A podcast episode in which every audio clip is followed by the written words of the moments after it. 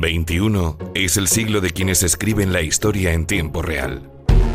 21 gramos es el peso del alma.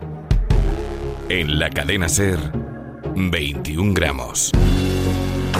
Con María Gómez.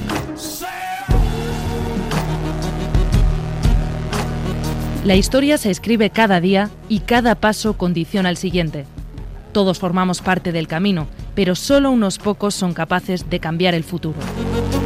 Esto es 21 gramos.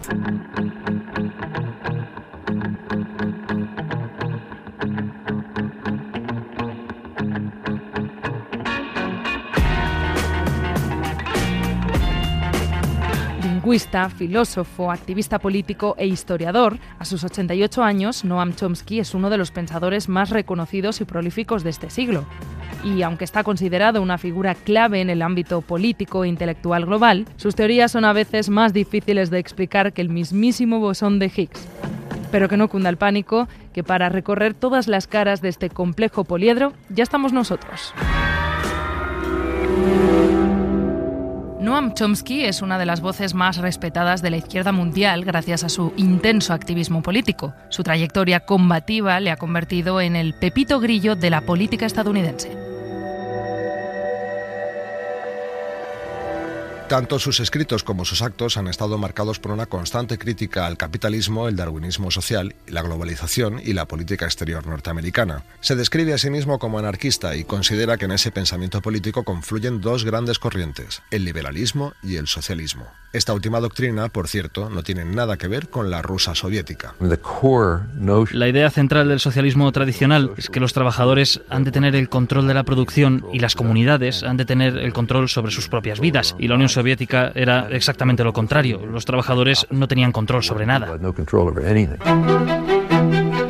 Su activismo se remonta casi a su infancia, cuando un jovencísimo Noam frecuentaba las librerías de los anarquistas españoles exiliados en Nueva York. Tan precoz fue que publicó su primer artículo a los 11 años, un texto sobre la caída de Barcelona y la expansión del fascismo en Europa.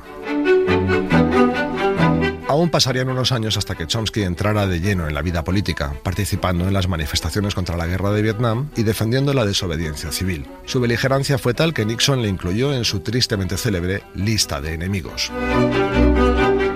Noam Chomsky ha sido blanco de los ataques de sectores conservadores, pero en ocasiones también ha sido criticado por la izquierda, como sucedió en 1980 en el caso Forison, cuando el historiador francés del mismo nombre publicó un libro en el que negaba el holocausto judío. Chomsky obviamente no apoyó esa idea, pero se adhirió a una petición para defender el derecho del escritor a la libertad de expresión, sobre todo porque la tesis de Forison no reflejaba expresiones antisemitas.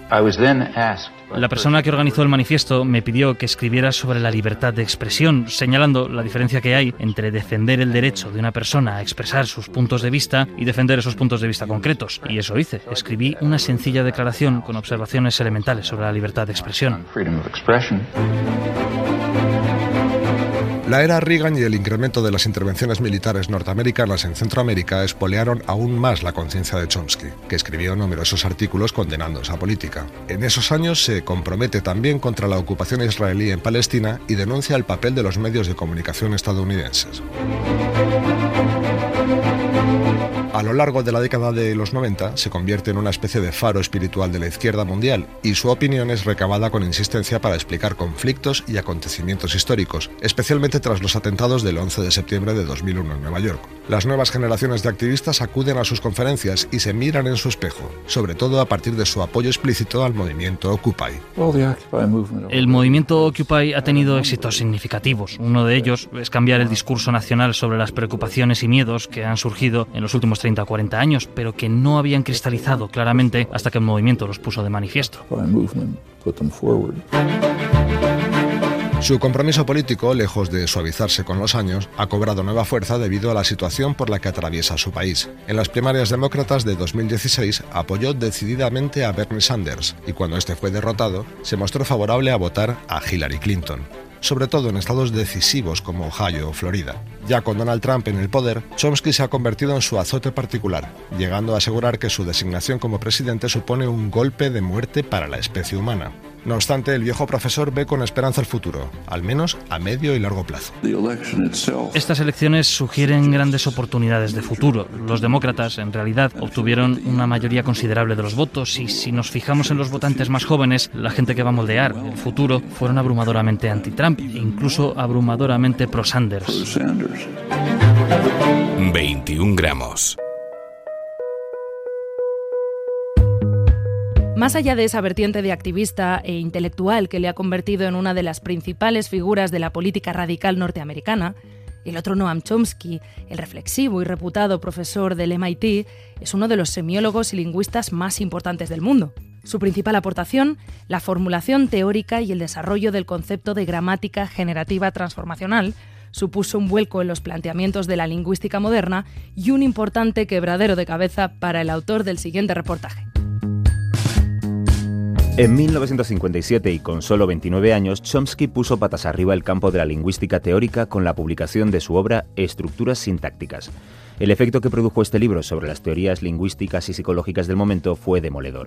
Si hasta entonces se creía que la adquisición del lenguaje, como la de cualquier otra destreza humana, se producía a través del aprendizaje y la asociación, Chomsky se metió de golpe en la hoguera de la ortodoxia proponiendo la existencia de un dispositivo cerebral innato que permite que el lenguaje se adquiera de forma espontánea e instintiva. Estamos diseñados para caminar, eso es seguro, y eso es más o menos lo mismo que sucede con el lenguaje. No se puede evitar que un niño aprenda el lenguaje. De hecho, probablemente es un error utilizar la palabra aprender para hablar de la adquisición del lenguaje. Hasta donde sabemos, esto tiene muchas de las características de un crecimiento físico normal. Después de estudiar los procesos de aprendizaje del lenguaje en niños, su velocidad y las similitudes entre las etapas que todos ellos siguen alrededor del mundo, Chomsky concluyó que existe una gramática universal con principios generales comunes que está integrada en nuestro patrimonio genético y que nos predispone desde el nacimiento para desarrollar de forma natural nuestra lengua.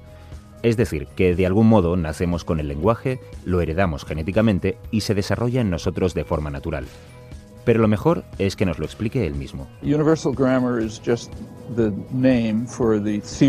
Gramática universal es solamente el nombre de la teoría del componente genético de la facultad del lenguaje. Quiero decir que claramente hay algún componente genético, alguna razón por la cual mi nieta identifica reflexivamente ciertas cosas de su entorno como relacionadas con el lenguaje, lo cual no es poca cosa. Y luego va adquiriendo la capacidad de la que todos hacemos uso, mientras que su mascota, su gatito, un chimpancé o un pajarito o lo que sea, con exactamente el mismo input, no podría siquiera dar el primer paso. Hay dos respuestas posibles a la pregunta de por qué sucede esto. La primera es que es un milagro y la segunda es que ella tiene una habilidad genética específica para ello, que es como la capacidad de que nos crezcan brazos en lugar de alas. En lugar de centrarse en sus diferencias, Chomsky se basó en las similitudes entre las distintas lenguas hasta encontrar patrones comunes que permitan explicar su funcionamiento. Según sus conclusiones, existe una gramática elemental común a todas las lenguas humanas con una serie de reglas y un conjunto finito de términos que nos permiten construir un número infinito de frases. Las variaciones genéticas del ser humano son mínimas, apenas diferencias superficiales no muy profundas. Si un observador extraterrestre nos mirara como nosotros miramos a las ranas, concluiría que hay un solo ser humano y un único lenguaje con variaciones menores. De este modo, la perspectiva de Chomsky contradice las teorías conductistas y evolucionistas que sostienen que el lenguaje se adquiere y evoluciona mediante la experiencia y los estímulos. Sus teorías han suscitado tantas críticas como adhesiones, aunque a Chomsky parece no importarle demasiado. La idea de que existe una gramática universal no genera controversia, a menos, claro, que creas en la magia.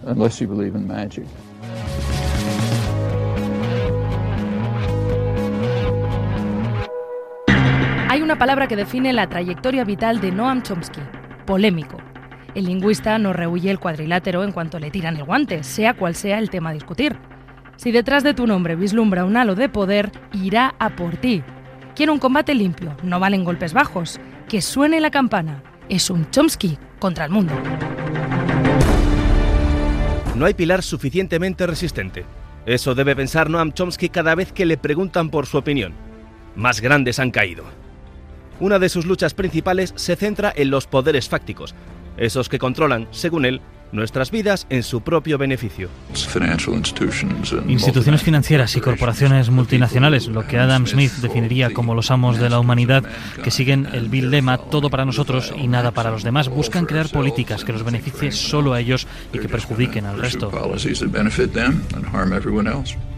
Chomsky es uno de los muchos estadounidenses judíos, pero también es uno de los muchos judíos no militantes. Bueno, ni creyente, un hombre que se enfoca hacia la experiencia científica y deja de lado la fe que inculca el judaísmo. En el debate ciencia-religión, él sabe dónde posicionarse.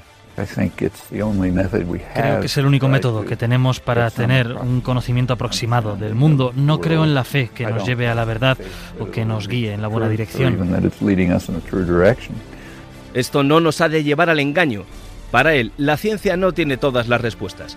Se trata de planteamientos en hipótesis poco útiles para los problemas de la vida. Es ateo, pensaremos. La respuesta tampoco es fácil. Para Chomsky hay que definir en qué deberías creer.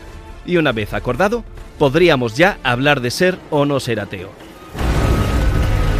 Sus críticas hacia el Estado de Israel han hecho que lo señalen como antisemita.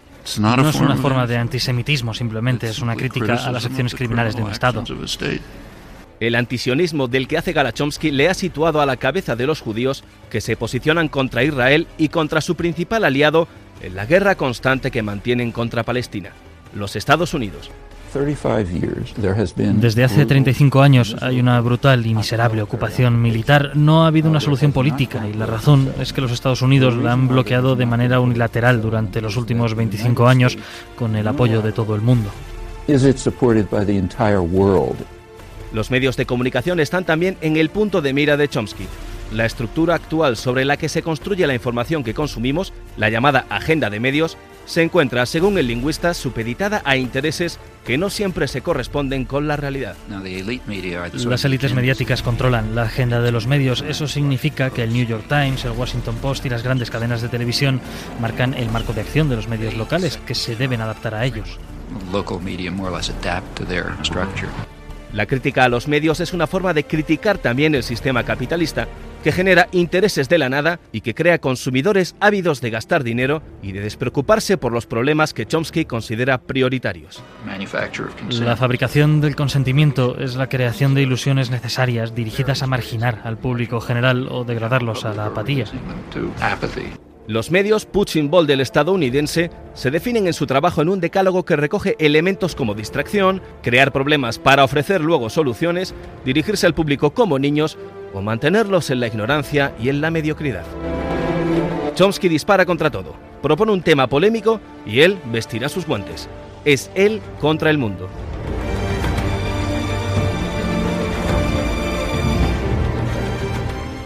...21 gramos.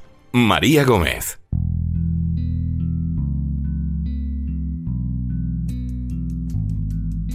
Queremos colarnos en el despacho de Noam Chomsky, rebuscar entre sus papeles, entre sus anotaciones y acercarnos así a su lado más personal. Para ello lo hacemos con Pablo Pardo, periodista, corresponsal en Estados Unidos del diario El Mundo. Tú que has podido entrevistarle, tú que has podido tenerle cara a cara, algo que no todo el mundo ha podido hacer. ¿Cómo le describirías? ¿Cómo es Noam Chomsky? Es bastante como te lo imaginas, el típico profesor de universidad americano, comparado, por ejemplo, con la vehemencia, con, la fuerza con la que escribe, por ejemplo, una cosa que te llama la atención es que físicamente está débil, su voz eh, flaquea un poco, habla muy bajito, pero por lo demás es como el típico intelectual americano, un poco vestido, digamos, al estilo un poco Woody Allen, con eh, camisa color gris y de pana y, digamos así, como muy típico de profesor intelectual de una universidad americana como el MIT. Su despacho, me acuerdo que era un despacho bastante pequeño, cosa que es bastante común en Estados Unidos. El despacho de cualquier premio Nobel en cualquier universidad americana, unos despachos ridículamente pequeños, llenos de libros y de papeles en un caos bastante brutal. El de Chomsky me acuerdo que era bordillado, tenía luz natural, una ventana arriba que entraba luz. Es un edificio muy espectacular singular porque lo diseñó Frank eh, Gehry, que es el, que hizo el, Guggenheim. Y Chomsky, pues es como él eh, aparece en televisión, es decir, habla muy calmado, muy pausado, tiene una línea ideológica que es muy, muy, muy, muy clara y que no te sorprende tampoco, un poco como de abuelo intelectual que sigue yendo a la universidad, aunque no tendría por qué trabajar, digamos, ya estaría jubilado, pero que sigue allí haciendo sus, eh, sus investigaciones. Tú pudiste hablar de una parte más teórica, pero también pudiste hablar con él de temas más personales. Le preguntaste por su película preferida, que aseguró que era Candilejas de Chaplin, pero yo me imagino ese despacho y entre todos los libros que había, no sé si reconociste alguno, si estaba leyendo alguno concreto, si te habló de alguno que tuviese en ese momento encima de la mesa. Había muchísimos libros que eran de, lingüística. Me llamó la atención que tenía mm, bastantes ejemplares de, la revista New Yorker. Eh, me hizo gracia porque, bueno, el New Yorker es un poco como la revista de la izquierda ilustrada, por así decirlo, ¿no? de, Estados Unidos. Pero al mismo tiempo, el New Yorker es una revista que ha publicado reportajes donde le dan muchísima cera a Chomsky a sus teorías como lingüista. Y eso me llamó, me llamó mucho la atención. Y luego tenía, pues eso, ya te digo, un montón de journals, de revistas científicas, mucho más de lingüística, digamos, que de geoestrategia, de política internacional. Vamos, el hombre sigue con su lingüística a tope. Has mencionado cómo le daban cera, decías, en el New Yorker, por ejemplo, es una figura que está muy criticada. Yo no sé cómo lleva él esas críticas, porque parece que cuando él habla sube el pan.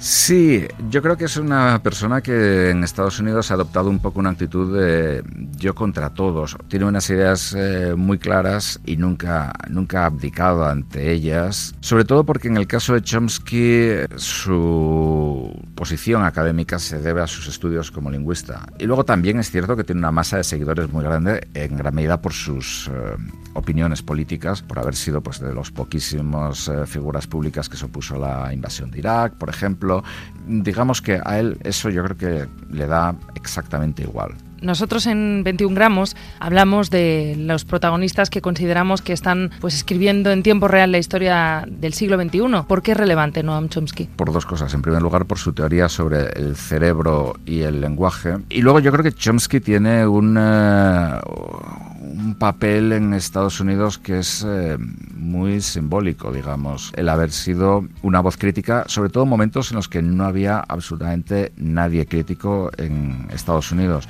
en un país eh, que además tiene un sentido de la identidad muy excepcional, muy nosotros somos diferentes al resto, nosotros somos los mejores. Chomsky es una de las poquísimas figuras públicas que se ha atrevido a cuestionarlo y que bueno, y que sigue cuestionándolo, ¿no? Es curioso porque es una persona que ha ido contra la opinión mayoritaria, que no ha logrado que su opinión se convirtiera en mayoritaria, pero que aún así es una de las figuras, como tú decías, claves para entender el, siglo XX y, y lo que llevamos del XXI. En la cadena Ser, 21 gramos.